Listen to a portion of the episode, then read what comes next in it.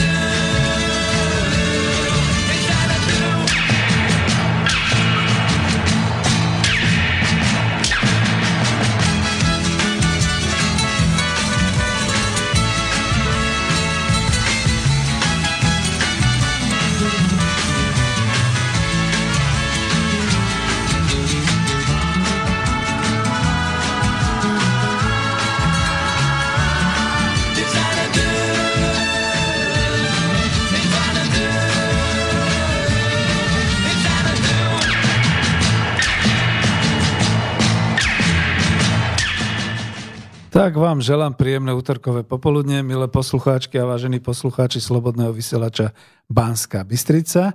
Začíname akoby nič, začíname o 16.22 z Bratislavského štúdia Slobodného vysielača Banská Bystrica.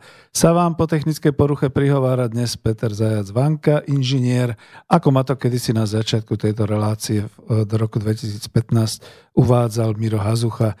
Dnes som tu v úlohe dobrovoľníka, redaktora, ale aj technika a, ops, a počúvate 88.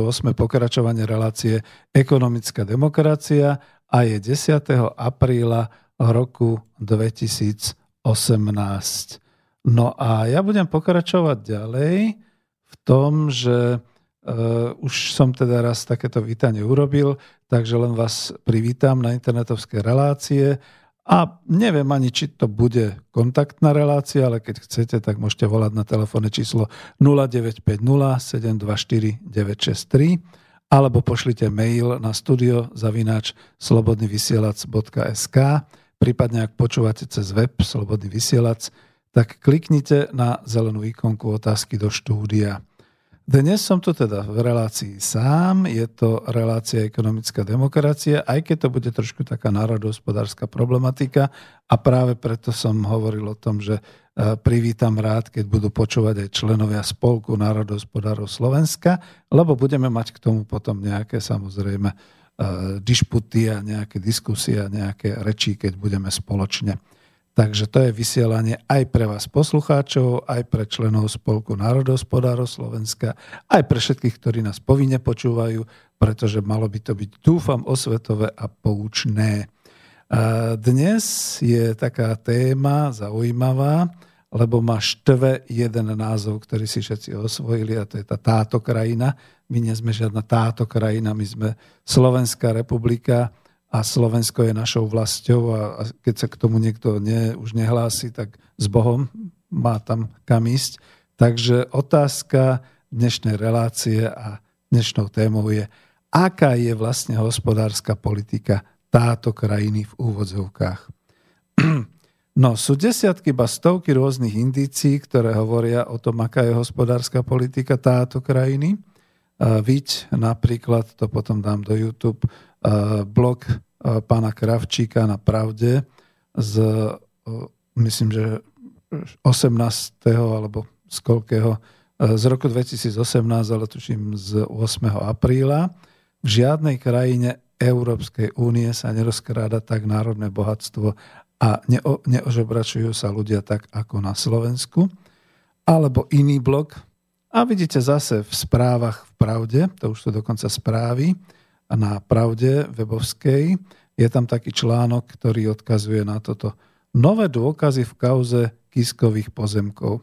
A ja sa schválne nemienim ani o jedinom prípade nášho milovaného prezidenta Slovenskej republiky Andreja Kisku. A nezmienim sa ani o celej tej problematike oligarchii a rozkrádania a všetkých takýchto vecí, pretože som ekonom a národohospodár a nie som politik a nie som ani nejaký vášnejúci a vášnivejúci občan, ktorý chodí do ulic, ale som odborník, ktorý e, chce skutočne postupne vysvetľovať túto problematiku hospodárstva Slovenska, kde sa nachádzame a akú vlastne máme tú hospodárskú politiku. Ak treba dovysvetliť niečo, tak musím smutne skonštatovať spolu so státisícami alebo miliónmi nespokojných občanov Slovenskej republiky, pretože oni sú nespokojní. A už to zistujú aj tí, čo k nám chodia ako turisti, alebo tí, ktorí sú momentálne vy, naši krajania e, všelikde za hranicami. Čo, čo ste takí nespokojní? Však ste v Európskej únii. Však máte mier, však je to všetko v poriadku. Čo furt takto? Z výšky ich príjmu a z výšky ich životnej úrovni niekde v cudzine sa pozerá na to Slovensko tak idealisticky a ideálne. No ale tak faktom je, že z výšky sa tak na nás pozerajú aj mnohí potentáti Slovenska, aj mnohí politici, aj mnohí všelijakí tí manažéri, top manažéri a mnohí analytici a podobne. Viete, pretože je dosť veľký rozdiel, či máte mesačný príjem 2000 alebo 3000 alebo 5000 eur, alebo ho máte 290, ako občas naši dôchodcovia, alebo ho máte 480 ako naši dôchodcovia, keď sa hovorí, že v priemere, alebo možno máte 435, alebo koľko to je e, tú e, základnú mzdu, ten príjem niekde a idete sa strhať, pretože dneska nikto nikoho nešetrí v tej práci. Takže takto to asi dnes existuje. No a nám sa nezdá, my čo tu žijeme, nám sa nezdá toto smerovanie hospodárstva Slovenska, ktoré sa ako si vzdialilo tým deklaráciám po osamostatnení sa Slovenska ako republiky od Československa, ešte viac sa vzdialilo od toľkých tých výkrikov z roku 89 z novembra a potom neskôr z 90. roku, že chceme sa mať lepšie a chceme vyššiu životnú úroveň a chceme dobehnúť západ. Západ nás už dobehol, to je fakt. Doslova nás dobehol. Doslova. No a rovnako každá vláda, vláda po vláde, ktoré tu potom šafárili na území Slovenska, šafárili, tu spôsobili tú súčasnú situáciu. A schválne nehovorím akú, pretože nakoniec, e, ak niečo je v rozpore, malo by sa to riešiť, pretože máme aj v ústave Slovenskej republiky, ktorá bola prijatá, napísané v preambule, že sme. My, národ slovenský, pamätajúc na politické a kultúrne dedičstvo našich predkov a na stáročné skúsenosti zo zápasov o národné bytie a vlastnú štátnosť, v zmysle cilirometodejského duchovného dedičstva a historického odkazu Veľkej Moravy, vychádzajúc z prirodzeného práva národov na seba určenie, spoločne s príslušníkmi národnostných menšín a etnických skupín žijúcich na území Slovenskej republiky, v záujme trvalej mierovej spolupráce s ostatnými demokratickými štátmi, usilujúca o uplatňovanie demokratickej formy vlády, záruk slobodného života, rozvoja z duchovnej kultúry a hospodárskej prosperity. Teda my, občania Slovenskej republiky, uznášame sa prostredníctvom svojich zástupcov na tejto ústave. Končím citát. A teraz sa len pýtam, prosím vás, taká skúška správnosti. Kde máte v tejto ústave napísané niečo o táto krajine? Nemáme. Takže čo naši politici, akú táto krajinu tu riešia? Ja si myslím, že oni by mali riešiť hospodárstvo Slovenskej republiky a sociálne problémy Slovenskej republiky. Nie riešiť e, táto krajinu a situáciu v táto krajine a všetky takéto veci. Vidíte, to nie je len, že moje rozčulenie dôchodcovské. To je to, že niekto by mohol povedať, pretože slovička sú vždy dôležité. Napríklad e, u kriminalistov je veľmi veľký rozdiel aj u sudcov, či je to zabitie, alebo či je to vražda, alebo či je to nejak neumyselné a tak ďalej. Tak aj tuto by sa bolo treba pýtať všetkých, ale skutočne všetkých potentátov, aj mediálnych činovníkov, aj politikov, aj všetkých, čo je to tá, táto krajina. Ja rozoznávam podľa preambuly Ústavy Slovenskej republiky Slovenskú republiku. A pre mňa je to naša vlast. Takže čo? O čom to teda my vyprávame? No, ale to bolo naozaj len kvôli tomu, aby sme si urobili taký úvod, o čom by sme sa mali baviť. E, keď sa potom pozrete na taký ten obrázok avíza, a ja som ho schválne dával taký pekne fialový, pretože však tie 500 sú fialové. A mimochodom, keď hovoríme o obrázku a o tých 500 o 500 eurovkách, veď vy viete, aké vysoké číslo je to v slovenských korunách. A ja som raz do tej svojej knižky Kop Industrie dával, že to bolo pri tej zamestnaneckej e, samozpráve a bol to ten podnik, ktorý sa stal Coop Industriou z toho krachujúceho podniku, že ženy vo výrobe plakali, keď dostali do obálky na výplatnú pásku dve také fialové 500 eurové bankovky. Viete, koľký takýto z tejto slovenskej bratislavskej kaviárne sami smiali, že ty si somár si somár, čo kvôli čomu by plakali, čo, čo, čo im šíbe.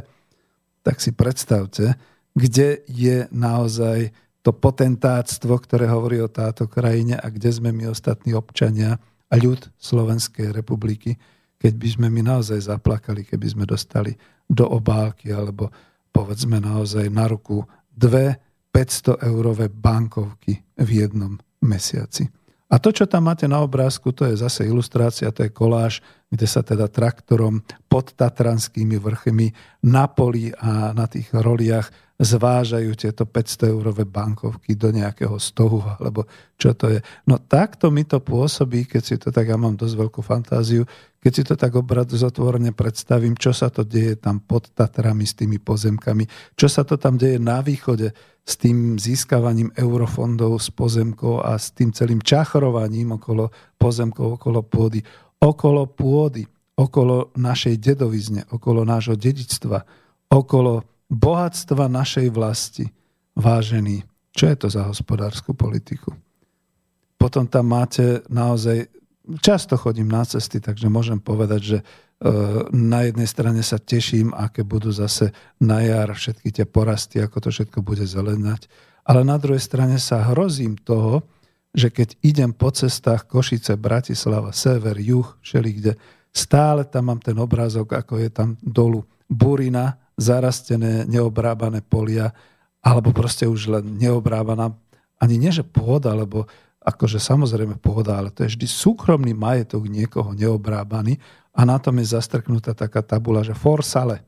Ja neviem, ako musím vedieť anglicky na Slovensku. Čo je toto for sale? Je tam vždy nejaké telefónne číslo uvedené. Toto som vyčiarkol, aby nebolo jasné, aby teda nikto sa nestiažoval ale kľudne poviem, čo je to za hospodárskú politiku táto krajiny, že na jednej strane dovolí určitej časti, čo už povedať, obyvateľstvo, alebo lobbystov, alebo čo, inkasovať také veľké kopce tých 500 euroviek z eurofondov a zo všeličoho iného. A na druhej strane necháva ľadom ležať súkromným všelijakým vlastníkom také pozemky. Veď vlastníctvo je zodpovednosť, ak je takýto pozemok ľadom ležiaci, to už netreba ako riešiť, že súdy a vyplácania tak. Porušil si vlastný e, zákon, porušil si to, že máš nielen morálne právo, ale hádam aj nejakú povinnosť hospodáriť na svojom majetku.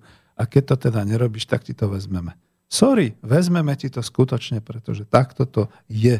Takto to je. Predstavte si, že by ste mali doma niekoho, kto by e, skazil vaše zásoby v chladničke, kto by pokazil vaše zásoby v špajzi alebo teda v komore, ktorý by mal variť, aby nevaril, a len by tak sedel a inkasoval by za to, že je vraj kuchárom alebo robí kuchyňu. No bol by vyšmarený okamžite. A bolo by mu všetko to tam zhabané a samozrejme niekto ďalší by to organizoval a robil. Takže takto to máme na Slovensku, tie paradoxy. Na jednej strane inkasovanie, na druhej strane súkromný majetok, ktorý je nevyužitý, ktorý je ľadom ležiaci, a nič iné. Hore sa na to musí dívať, tak to sú ešte takí nejakí dôchodcovia, dobre situovaní alebo dobre vyzerajúci, ale ešte stále z hora, ale teda z reality, sa na to všetko musí dívať bývalých e, budovateľov našej vlasti Slovenskej republiky, to je jedno za akého režimu, ale už vyše 1,5 milióna. 1,5 milióna ľudí. Ja stále straším a som len ekonóm. Ak sa toho 1,5 milióna ľudí pohne, ak skutočne výjdu do ulic, ak začnú požadovať svoje práva na dôstojný dôchodok, vážený, to si neželajte.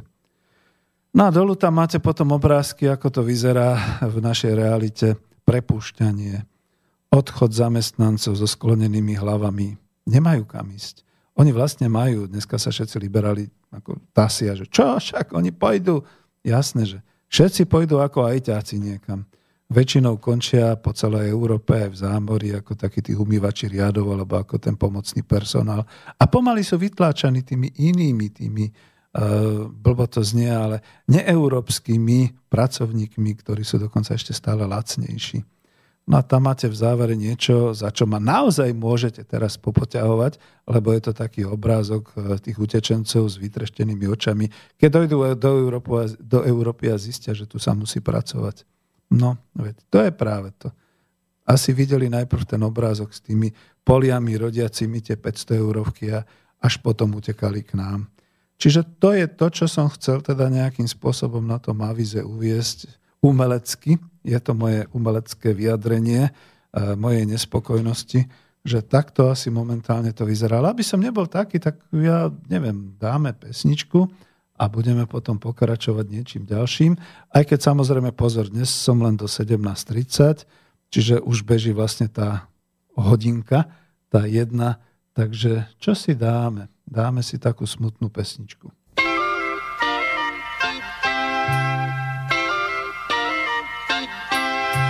Sám a sám s mořem bouřícím. Spát až krát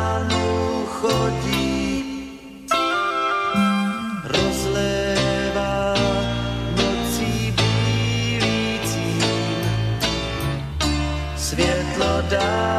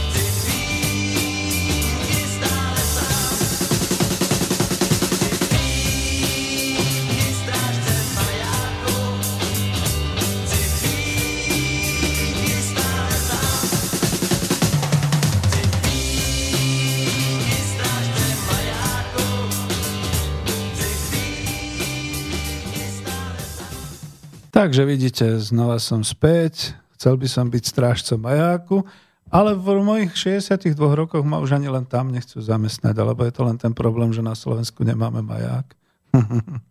no dobre. Takže no, že poodkríme trošku tú snehovú pokrievku, či to pozlátko, a pozrime sa pod tie 500, pod tú kopu 500, pozrime sa pod povrch tej slovenskej hospodárskej politiky. E, jeden tvrdí, že vraj nikdy sme sa doteraz nemali lepšie. Ozaj nikdy? Kto to tvrdí? Alebo kto sa nemá lepšie? A ako toto lepšie vlastne definovať? Áno, je to človek, e, ktorý ma sklamal.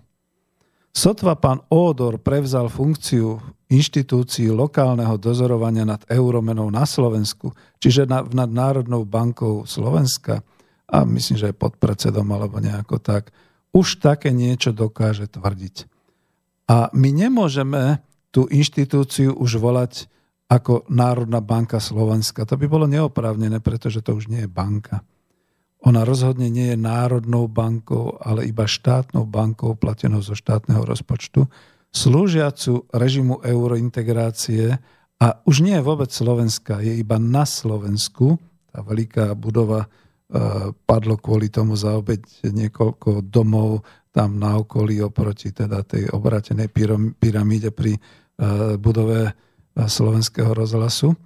A tak ako stovky iných bank, podnikov zo zahraničia tu v našej zeme pôsobiacich je iba na Slovensku. Na čo vlastne ten pán viceguvernér Odor píše? Zažívame najlepšie ekonomické časy. Myslím, že novinárka Zdenka Kolárová ho v pravde vyspovedala 33. A neviem teraz, áno, toto hovoril, alebo teda budem citovať. Slovensko v absolútnej úrovni zažíva najlepšie ekonomické obdobie. Sme najbližšie k západu v histórii. Čo sa týka dynamiky rastu, tak sme mali už aj lepšie obdobie, povedal v rozhovore pre pravdu nový viceguvernér Národnej banky Slovenska Ľudovit Ódor. Kľúčové podľa neho bude, či sa nám rast podarí udržať Výzvy, pred ktorými Slovensko podľa neho stojí, sú nedostatok ľudí pre firmy, starnutie obyvateľstva a vzdelávanie. Končím s citáciou. Tak si to rozoberme, pán viceguvernér Národnej banky Slovenska. Výzvy, pred ktorými Slovenská republika stojí podľa neho. Nedostatok ľudí pre firmy? Pre aké firmy? A zda všetky tie automotív montážne dielne a zda pre banky, pre obchodné siete, ktoré už majú dostatočne nakročené na robotizáciu? Ešte aj v polnohospodárstve a e, firmy, súkromné firmy v polnohospodárstve majú technológie, ktoré e, naozaj u moderných firiem, e, alebo teda u moderných fariem tohto typu vylučujú živú manuálnu prácu. Tak kde je ten nedostatok ľudí? A prečo? 10 tisíce východniarov živoria za sotva mzdu do tisícky mesačne vo vnútornej emigrácii v montovniach na západe a severe Slovenska. Už aj pomaly na juhu, pretože už sa stavia Jaguár v Nitre. Stá tisíce ľudí vo veku 50 plus živori s platmi od 500 do 700 eur v hrubom v neistote, že tá firma sa trošku zakýmáca, príde nové vedenie, urobia sa organizačné zmeny a títo starí ľudia nie sú starí, ale títo ľudia starí vo veku 50 plus budú musieť odísť medzi prvými. Všetci berú na seba dve, tri kumulované pracovné náplne, len aby nestratili prácu. E, chodia prvý do práce, vracajú sa poslední z práce – len aby nestratili prácu, len aby si udržali tú svoju mizernú mzdu, ktorá je v čistom po odpočítaní všetkých nákladov niekedy tak okolo tých 435-450 v čistom, no tak ako tesne, tesne ako na hranici toho priemerného alebo teda, teda toho min, minimálneho mzdového. A úradník a bankár Ódor si trúfa toto hovoriť. To je to, čo som hovoril na začiatku. Z tej výšky, z tej obrovskej výšky to vyzerá úplne ináč, samozrejme. No a teraz to všetko ostatné, že keď teda hovoríme o tom automotíva, o tých obchodných sieťach, Všímate si postupne, ako miznú z veľkých obchodných stredisk, teda Tesco, eh, Kaufland a všetky ďalšie, ako miznú postupne tie pokladne a sú nahradené tými automatmi. Mladí jasajú, juj, otec, to je fantastické, vbehneme do obchodu, pokupujeme si, potom len klikneme, potom len priložíme a je to okamžite zaplatené. Tak ja sa pýtam, kde máš kontrolu nad tými svojimi financiami? Keď to klikne, kde, kde sa to dozvieš, že si zaplatila iba toľko? Kde máš kontrolu nad tým tovar? Ale táto vec, to sú predsa jasné, to ako dôvera. Dôvera, aká fantastická detská dôvera. Takto, keby sme sa my puberťaci kedysi boli správali, že? No ale tá ďalšia vec znamená to potom, že pokladníčky a všetci títo v obchodoch predaj, predavačky a podobne, tí vlastne pracujú na svojom konci. Na konci, ktorý uvidia možno už v roku 2018. No dobre, aby som nehovoril, Lidl som si nevšimol, že by teda ešte mal takéto pokladne, ale všetci ostatní už hej. No a teraz tie ďalšie veci. Automotív. Tak ja sám som v takom veku, že by som ešte mohol. No ale čo ma odradilo, čo mi viacerí hovorili, že prejdete tým výberom v automobilke, že jednak samozrejme normálna lekárska tvrdá prehliadka, vysoký tlak a nohy a, a, a vôbec a odolnosť a schopnosť akože nestresovať sa a takéto veci. No a potom vás idú zaučať na pás, ako bývalý tréner, niečo o tom viem, čo je to za školenie, za učenie. A tam musíte stíhať, tam to musíte vedieť. Samozrejme, oni vás naučia tie základné pohyby. No ale keď nespravíte toľko, koľko treba, to mi pripomína taký ten film s takým robotom, ktorý to robil. Všetci na ňo nadávali, že jak to, že nám kazíš normy. Lebo robot to robil bleskovo rýchle. Takže e, bol nepriateľom potom tých svojich kolegov v práci a tak ďalej. No ale tak keď toto vieš, keď týmto všetkým potom prejdeš, tak potom sa dostaneš na ten pás v tej výrobni a tam makáš a makáš a makáš. A ono je to jedno, že či máš vysokú školu, strednú školu, základnú školu. Proste keď vieš tú zručnosť, tak si náš. Že? Samozrejme. No ale ja sa vrátim k tej myšlienke, že tie, tie 10 tisíce východňárov živoria za tie peniaze. Už nemusia. Vážne už nemusia, pretože už sa začínajú dovážať skutočne Rumúni, Srbi, Ukrajinci, zatiaľ teda takto. Lebo ako viete, no keď ja tu mám takú mapku niekde tých, tých priemerných e, miest v Európe, tak keď si ju len takto otvorím, aby som trošku dráždil, vie to pán Odor, že napríklad na Ukrajine je tá priemerná mzda 136 eur. Tak ako nerobil by u nás za 300, však ešte 150 pošle domov a dokáže z toho vyžiť na Bielorusku je 353 tam mzda. V Moldavsku 181 je tá mzda. V Bulharsku 333. V Rumunsku 395. Ty, ale to sme potom dobrí, keď u nás je to len tých... Koľko je to? Ha, nejaká čudná vec. Na Slovensku priemerná výplata, priemerná mzda 745. No tak to už je vraj viac, už je to okolo 900. A v Nemecku 2054. Mama, prečo som nešiel do Nemecka? Vo Francúzsku 2449. V Dánsku 3313. V Norsku 3527. Nie, nie, nie, tu, tu sa zastavím, pretože to nie je štvavé vysielanie, ja som ekonom. Prosím vás pekne, len jednu otázku zase aj pán viceprezident Národnej banky Slovenska Odor. Koľko rokov to už sme v Európskej únii? Čo sme si slubovali od toho vstupu do Európskej únie v roku 2004? Čo sme si potom slubovali po premene, po zbavení sa, alebo teda po rozlúčení sa so slovenskou menou, slovenskou korunou a prijatím eura, že sa stane? že sa vyrovnajú všetky tieto ekonomické, cenové a mzdové hladiny. No, cenové hladiny sa vyrovnali veľmi rýchle.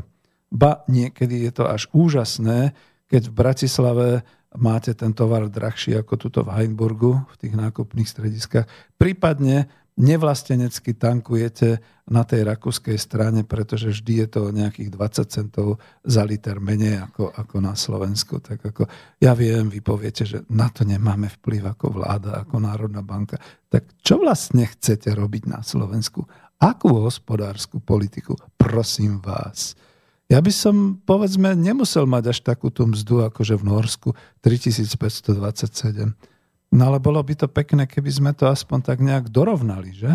No ale to sa nedeje, tak potom o čom tu vyprávame? Ako to bolo? Musím sa vrátiť k tej základnej myšlienke, že e, výzva, pred ktorými stojí Slovensko, nedostatok ľudí pre firmy. To si vážne myslíte? Veď skúste všetkým týmto nešťastníkom, ktorí dnes pracujú za 500, za 700 eur, zdvihnúť ten plat na tých 1400, na tých 1500. Za prvé, nebudú odchádzať. Za druhé, okamžite nájdete dostatok pracovníkov na čokoľvek. Ako ja som sa naozaj pýtal a mám jednu takú oblasť, ktorá sa ma dotýka, ale nebudem to tu hovoriť, kde teda e, zamestnanci, takí tí administratívni a takí tí bežní dostávajú naozaj okolo tých 700 e, eur v hrubom. A tí, ktorí tam novo nastúpia na skúšku, im dajú nejakých tých 500 eur a podobne. Naozaj pochválim vládu e, Smeru sociálnej demokracie Slovenskej národnej strany a Mostu Hídu, že zdvihli teda tú minimálnu mzdu, lebo ani tých 500 by potom tí ľudia nemali takto na skúšku. Ale viete, čo to znamená u nezamestnaného na skúšku? po troch mesiacoch sa s ním vždy rozlúčia. Lebo nakoniec zistia, že ani ho až tak nepotrebujú, alebo zistia, že a teraz by mu mali dať viac a to stačilo. A ako viete, čo sa robí na tých, na tých troch mesiacoch e, tej práce na skúšku? V tej chvíli totiž to každý môže odísť, ale dávajú sa tie najpodradnejšie roboty, dáva sa vyčistiť e, administratívne niečo, dáva sa e, ošetriť na počítači nejaké tie súbory, dávajú sa takéto podradné práce. Divne treba chodiť variť kávu a netreba chodiť umývať na záchody a podobné veci.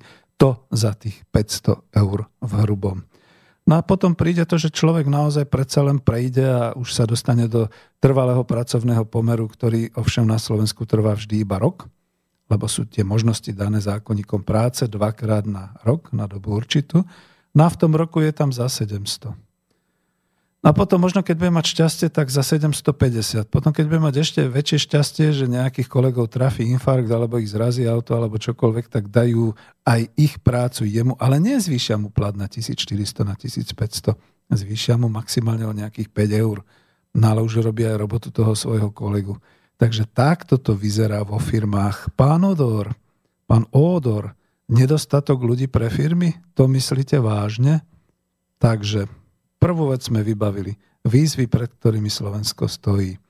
A čo potom ešte? E, ak by zákonodarcovia, ešte to som chcel nakoniec povedať, uzákonili rýchlo takú minimálnu mzdu v sektoroch, ktoré sú naozaj také tie podstatné, povedzme aspoň, aby to zvýšli na úroveň Nemecka, zrazu zmizne nedostatok ľudí vo firmách. Čo tam bola za ďalšia výzva? Starnutie. Aha. S čím to súvisí? S dôchodkami. Pri podstatnom zvýšení príjmu obyvateľov nebude mať priebežný systém dôchodkov absolútne žiadny problém, dokonca e, môže radikálne dvíhať dôchodky. Ľudia si môžu potom svoj druhý pilier zvážiť tak, ako keď si kupujú hypotéku. Možno aj nejaká bublina niečo vyniesie, ak nepraskne, pretože druhý pilier už investuje samozrejme. Priebežný pilier dúfam, že neinvestuje. A to je práve to, že v starnutí vidíme skôr príležitosť, nie hrozbu pre národné hospodárstvo.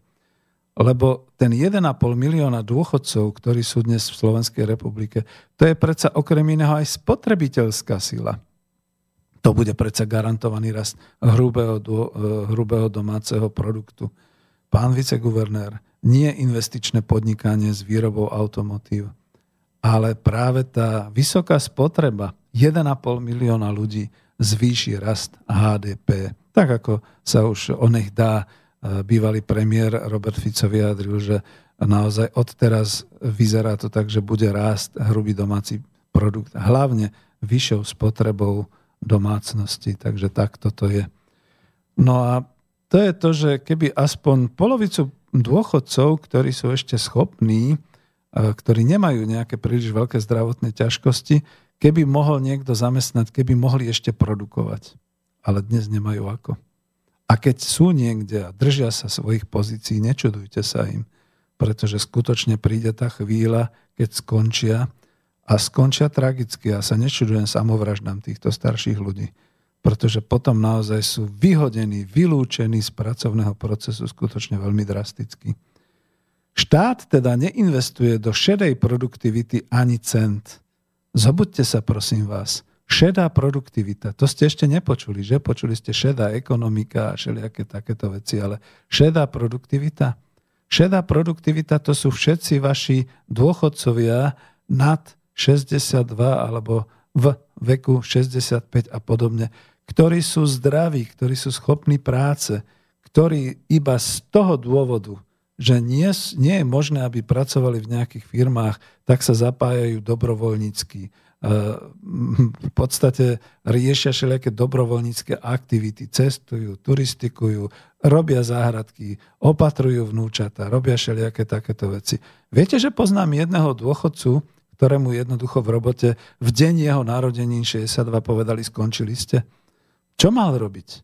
On odišiel e, za svojimi deťmi do Británie e, naozaj sa starať o vnuka. A veď tí mladí ušetrili tam v Británii, pretože tam je taká tá óperka nejakých možno 500 alebo možno aj viac e, týchto libier na mesiac, tak oni ušetrili. No a tam teda ako skutočne až mu závidím, keď je dôchodca, že teda je tam, užíva si počas nejakého voľna alebo večerov môže chodiť do pubu a môže proste túlať sa londýnskymi ulicami a cez deň teda naozaj nie je tam zamestnaný samozrejme. To slúži v podstate e, svojim vnúčencom. Takže takto dopadáme my tu na Slovensku. Máme teda okolo 700 tisíc ľudí, alebo možno aj viac, vo veku medzi 62 až 72 rokmi života, Všetko sú to kvalifikovaní, vysoko kvalifikovaní odborníci, skúsení pracanti. A my tu plačeme nad starnutím, my tu plačeme nad tým, že budeme musieť čoraz viac dôchodkov vydávať, že to bude veľká sila, alebo teda veľký, obrovský, obrovské zaťaženie štátneho rozpočtu. Ale áno, aj táto skupina ľudských zdrojov chce ešte pracovať. Ale tiež budú chcieť pracovať zhruba za tých tisíc eur mesačne. A to sa budú blbo dívať ešte na tých svojich kolegov, na tých svojich súputníkov v Európskej únii, ktorí majú tie dôchodky naozaj niekde vystrelené až niekde na nejakých 3000, 4000 eur a podobne. Tretia výzva, ktorú tu pán Odor uvádza, vzdelávanie. V súvislosti s čím? Čo? Málo montážnikov a murárov pre zahraničných investorov? A čo takto učiace sa komunálne organizácie? Sociálne podniky. Veď nejaký taký zákon tu bol, ale bojím sa, že po tejto vládnej kríze už ho, ako ani tí, ktorí ho navrhovali, nedajú naspäť do parlamentu na schválenie. Sociálne podniky, kde pracovníci 50 plus vo veku môžu zaškolovať tých 18 plus. A to nielen v kvalifikovanej práci, ale aj skúsenosťami. A tak iba dúfam, že dokonca možno aj v štábnej kultúre, v správaní sa, v takte, v slušnosti, a čo už mass media, kultúra ani často škola takéto veci nedokážu už pár rokov, odkedy platí taký ten vysokoškolský a stredoškolský, hm, základoškolský liberalizmus.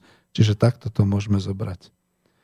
No a tak poviem, e, aby som to tak trošku ako zoponoval aj pánu expremiérovi. Slovensko nie je úspešný projekt. Mýlite sa.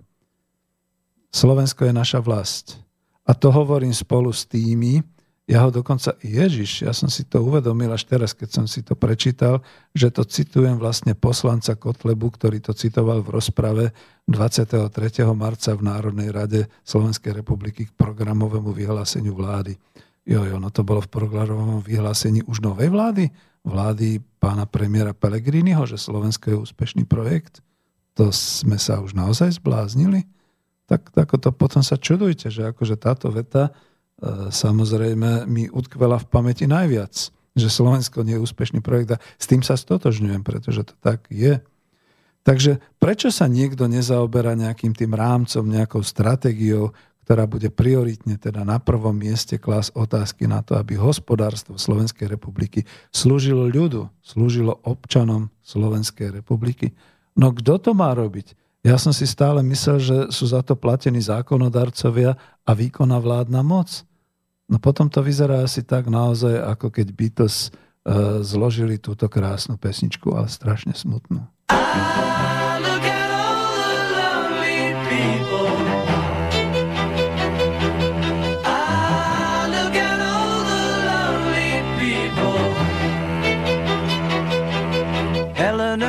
I picks up the rice in the church where a wedding has been.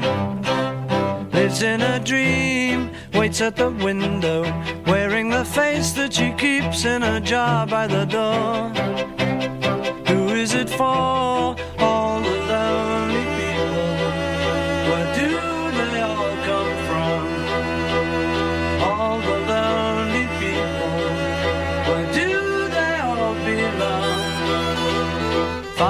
Mackenzie, writing the words of a sermon that no one will hear.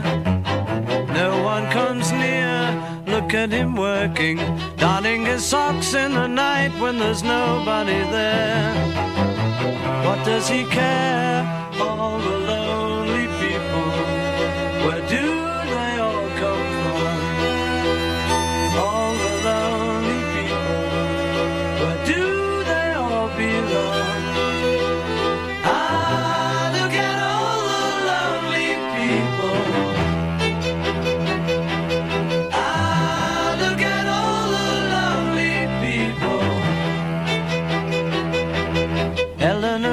Rigby died in the church and was buried along with her name. Nobody came, Father Mackenzie, wiping the dirt from his hands as he walks from the grave.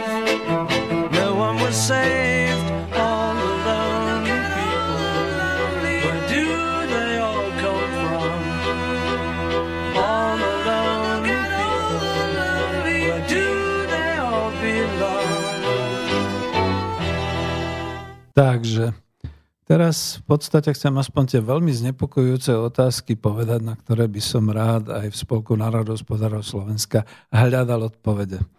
Pretože sú znepokojivé, pretože my naozaj nie sme nejakým úspešným projektom z hľadiska ľudu žijúceho na Slovensku. Možno z hľadiska nejakých tých finančných analytikov, z hľadiska nejakých tých globálnych korporácií, z hľadiska politikov Európskej únie, z hľadiska politikov, ktorí sú vysoko aj so svojimi príjmami až niekde na úrovni toho Norska.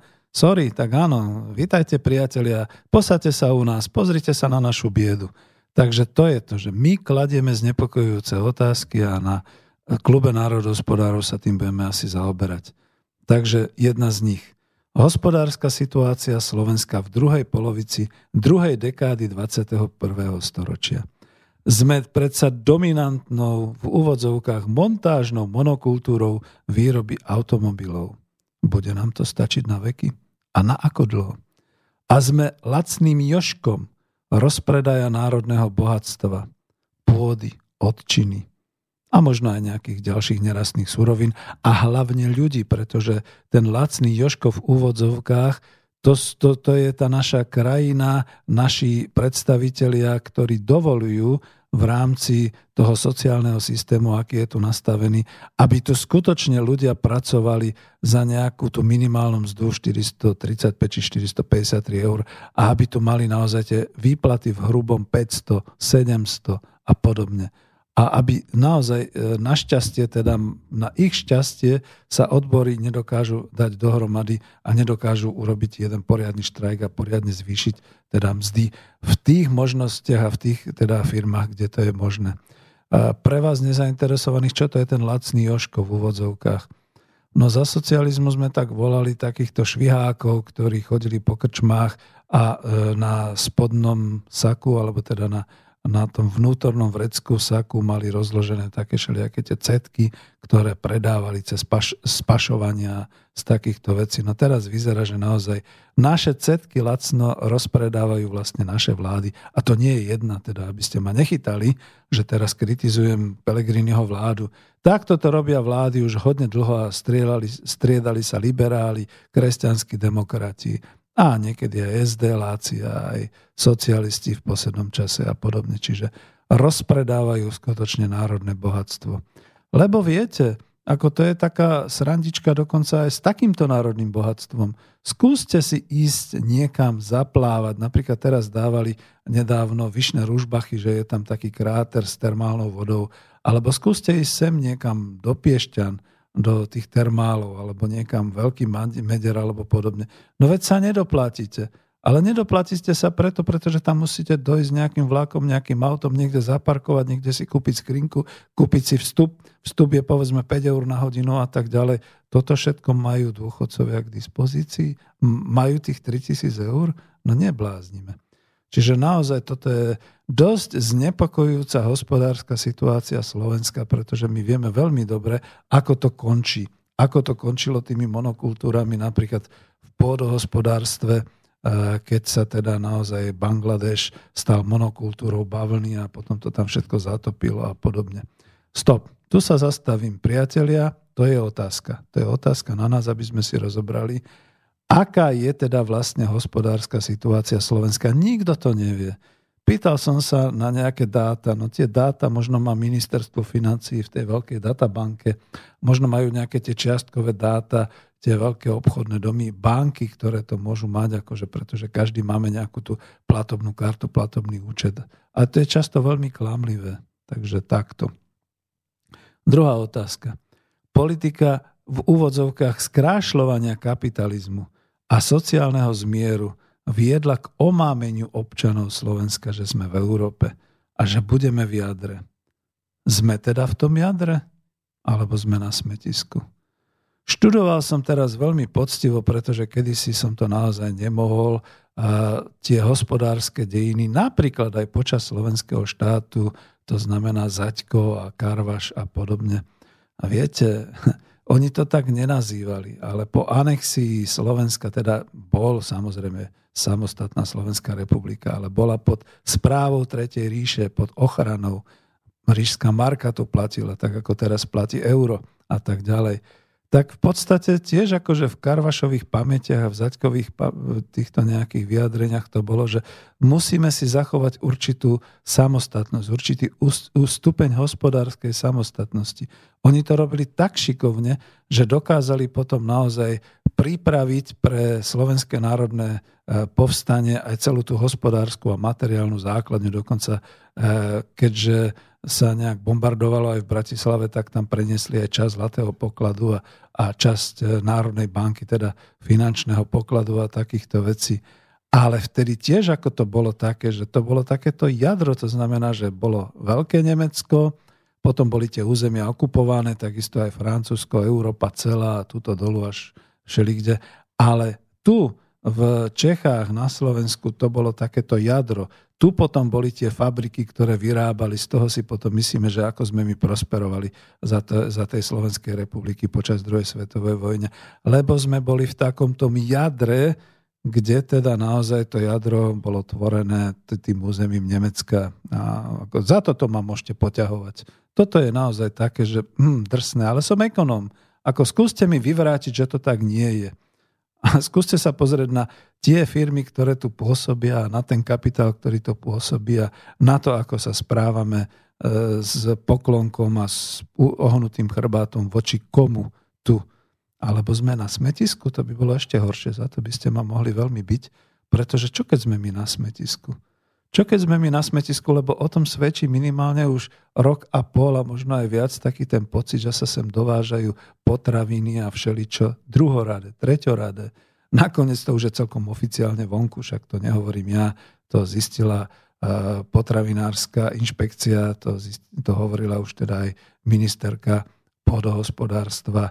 To si každý z nás môže akože skutočne presvedčiť sa, keď si kúpi v tunajších e, obchodných sieťach sveta ten istý tovar, ktorý si kúpi povedzme len túto kuštik za hranicami v Rakúsku a porovná to a vyjde mu to úplne ináč. Takže naozaj sme smetisko, čo sa týka aj naozaj všetkého toho hnilého ovocia za vysokoštandardné ceny, za, za niekedy až luxusné a tak ďalej a tak ďalej. A smetiskom sme teda aj určitými vecami, ne, ne, ne, nebudem hovoriť, aj vo farmácii, aj, aj vo všetkých ostatných veciach. To by bolo smutné. Takže dobre, to bola druhá otázka. Tretia otázka, znepokojujúca. Čo sa stane v prípade svetovej obchodnej vojny, ak v úvodzovkách projekt, projekt európskeho superštátu zlyhá? Čo budeme na Slovensku vyrábať? Kto bude na Slovensku vyrábať? Kto bude vlastniť? Kto bude rozhodovať o svojom vlastníctve? Totiž to my si neuvedomujeme, že tu nie je len o to, že pôda, ale my predávame vlastníctvo pôdy pod našimi nohami do zahraničia investorom. Ono sa to hovorí, že on si to nezobere so sebou. Pozor. Ale keď už je to vlastníctvo také alebo onaké, e, napríklad ako pokiaľ povedzme e, si korejská Kia zoberie vlastníctvo svojej pôdy. Ona si ho neodnese do Južnej Korei, ale už tu na veky vekov bude mať vlastníctvo. A pokiaľ bude v ústave uzákonené, že súkromné vlastníctvo je nedotknutelné, môžu si s tým robiť čokoľvek.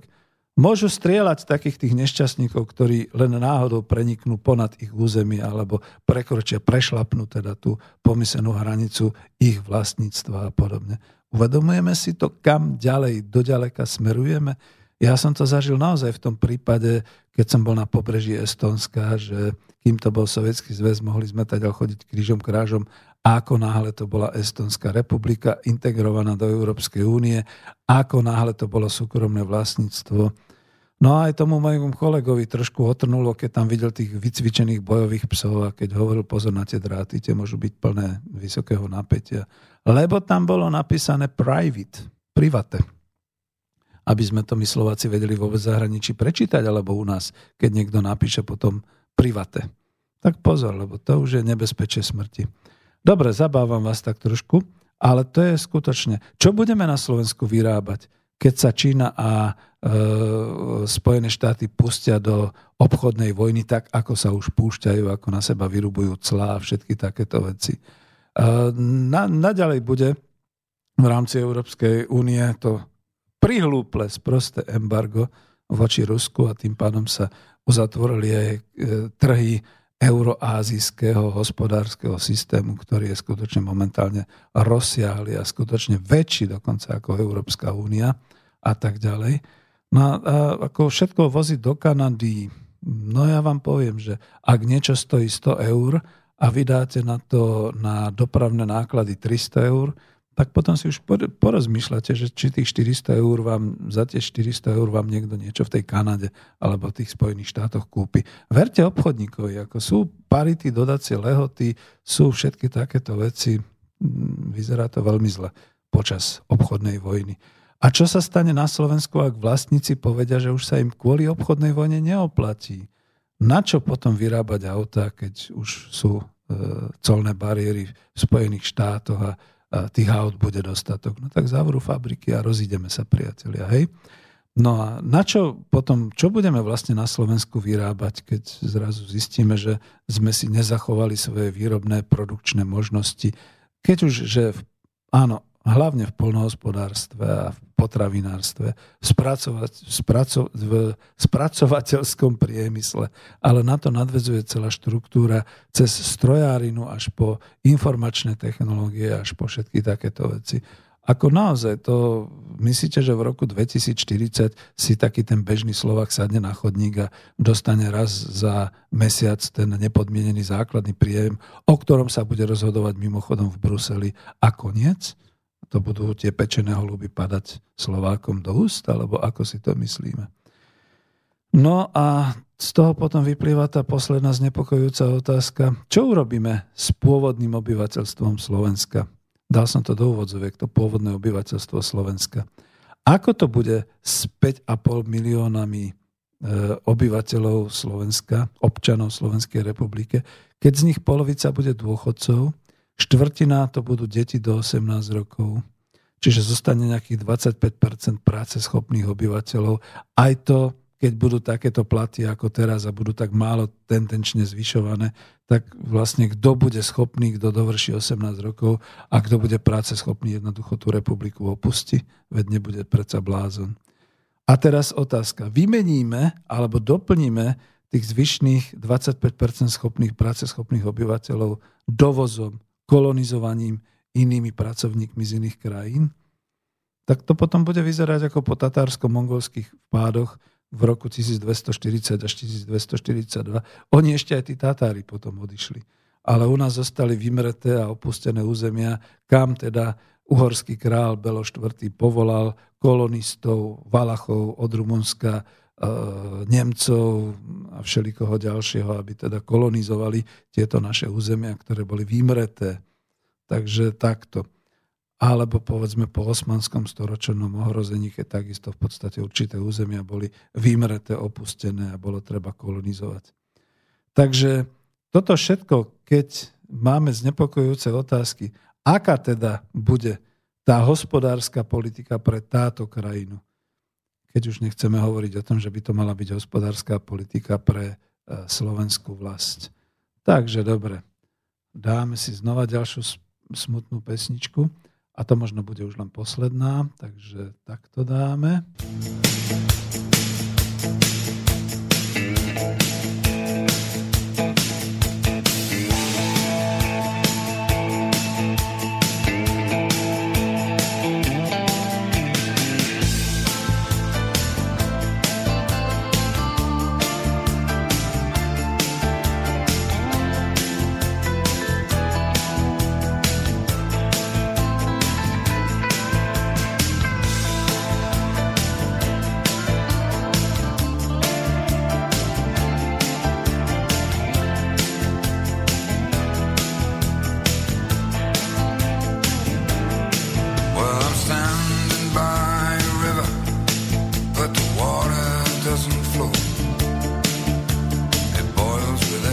poison you can think of.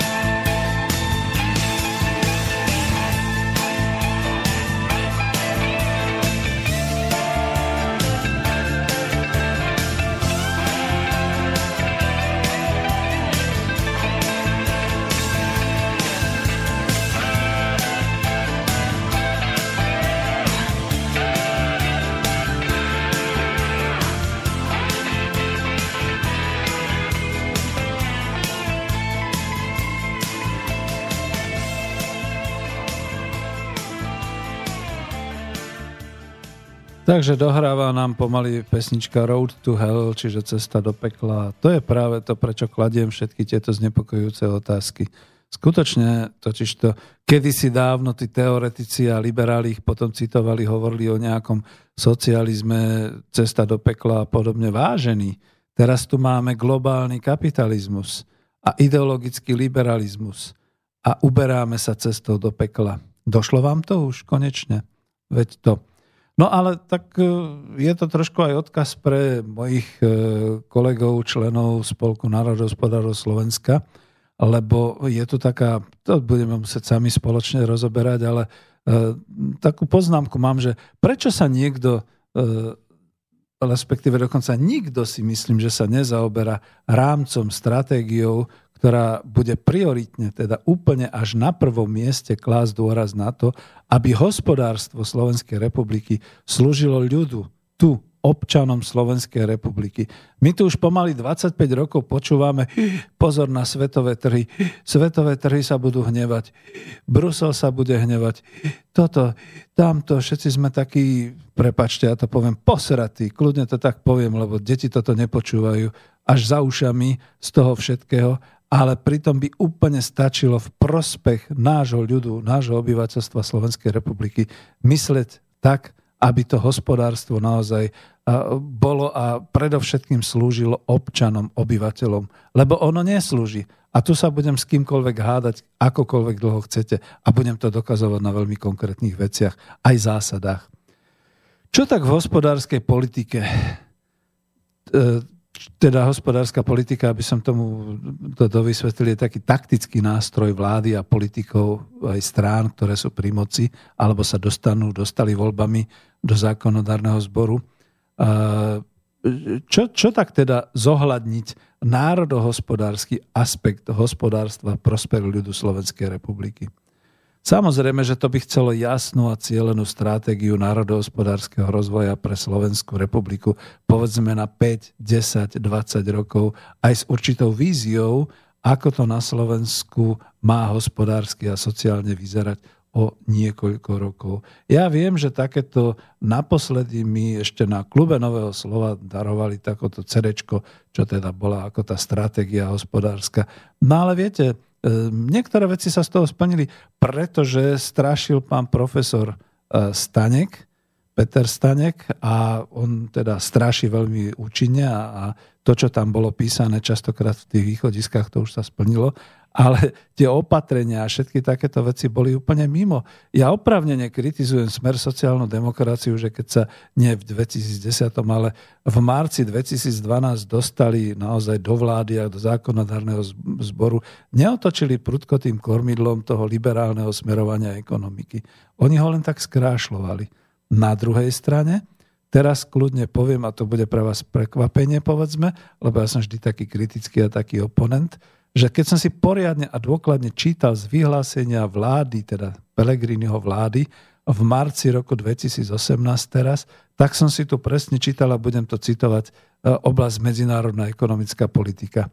Pre Slovenskú republiku ako proexportne orientované hospodárstvo je kľúčové mať ucelenú hospodárskú diplomáciu.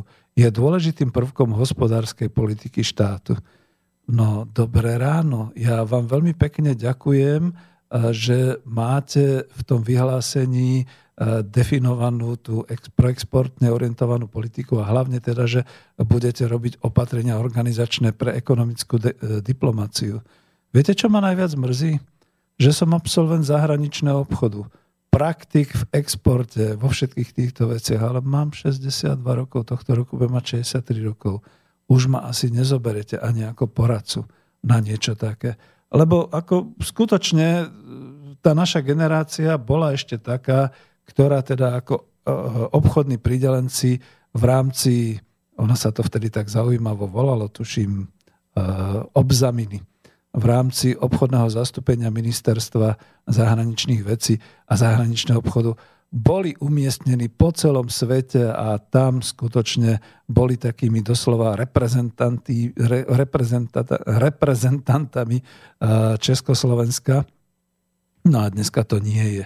Dneska sa to už iba obnovuje a mne je akurát ľúto, že teda žiaľ Bohu, mňa to už nepostihne, ale dúfam, že budete tam mať dostatok, teraz to poviem tak staro e, svetsky, dostatok kádrov, ktorí budú veľmi šikovní a ktorí budú naozaj tú hospodárskú politiku proexportne orientovanej Slovenskej republiky dobre zvládať. A ešte pozor na to, aby to bola proexportne orientovaná politika. Viete, ako automobily nemusíte vyexportovať. To robia všetci tí zahraniční. To je všetko v poriadku.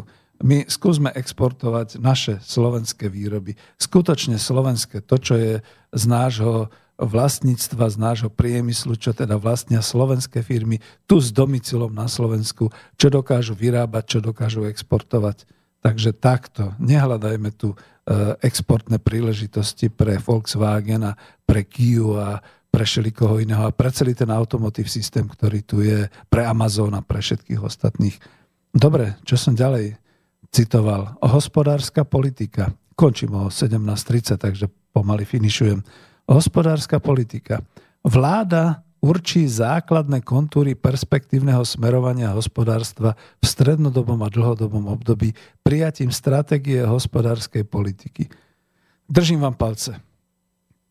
Skutočne vám držím palce, pretože stratégiu hospodárskej politiky Slovensko a slovenské hospodárstvo veľmi potrebuje a nemajú. My sme sa začali spoliehať akurát na to, že všetko vybaví Sario so svojimi investičnými ponukami a, pod, podbízením sa, tak po česky poviem, voči zahraničným investorom, ale to robili všetky krajiny okolo nás, takže takto sme dopadli. Ďalej citujem. Vláda v nadväznosti na prijatú stratégiu hospodárskej politiky pripraví nové znenie zákona o strategických podnikoch a o zákaze privatizácie strategického majetku štátu. Súhlasím, už včera bolo neskoro. A bolo by ešte lepšie porozmýšľať na tom aj, čo môžeme vrátiť späť ešte zase do štátnych rúk. Zase citujem, priemyselná výroba bude naďalej kľúčovým národohospodárským odvetvím. Priemysel bude v roku 2020 hlavným nositeľom, ops, ops, prejdem, hlavným nositeľom kvalitnej zamestnanosti tvorby pridanej do hodnoty v hospodárstve Slovenskej republiky prestanem citovať a tu hovorím gratulujem. Držte sa tohoto, ale prosím vás pekne, nech tá kvalitná zamestnanosť je v podnikoch vlastnených slovenskými vlastníkmi a štátom a družstvami a obecnými podnikmi a podobne. Preboha, nedávajte to už do rúk e, investorom zahraničným, pretože tí potrebujú jediné znižovať svoje náklady. A to posledné už pred skončením, nie, tam je písaná agentúra Sario, to je špatne, špatne, špatne. Agentúru Sario rozpustiť. To, tu nepotrebujeme. Tu možno potrebujeme akurát na turistický ruch, aby nás propagovala. To dajte preč, to, to nie je správne. E, posledné, čo je. Malé a stredné podnikanie považuje vláda a rezort hospodárstva za kľúčový predpoklad ekonomického rastu a rozvoja v regiónoch, to je OK. Ale druhá veta, to si vyžiada výraznejšie zapojenie do výrobných a dodavateľských sietí aj medzinárodných spoločností pôsobiacich na Slovensku. No tak, takúto veľkú naivitu som ešte nikde nečítal. Vážený, toto nie je správne. My tu potrebujeme urobiť vlastné národohospodárske okruhy na Slovensku. Toto, čo tam máte popísané vo vašom programovom vyhlásení, je špatne a to sa nevyjadrujem správne po slovensky. Máme pomaly koniec. Ako vidíte, skutočne sa zaoberáme seriózne, vážne, čítame si aj programové vyhlásenie a toto budeme sledovať. Toto programové vyhlásenie. Nás, Spolok národospodárov, nezaujímajú nejaké tie emócie tam na uliciach alebo podobne, ale nás zaujíma to, čo sa v skutočnosti bude diať s našou ekonomikou, s národným hospodárstvom Slovenskej republiky a odmietame, aby sa tu niekto venoval akejsi táto krajine a riešil tu ako si táto krajinu. Milí poslucháči Slobodného vysielača, e, skončím v podstate v hodinovom vysielaní, takže ďakujem veľmi pekne a do počutia. Táto relácia vznikla za podpory dobrovoľných príspevkov našich poslucháčov. I ty sa k ním môžeš pridať. Viac informácií nájdeš na www.slobodnyvysielac.sk Ďakujeme.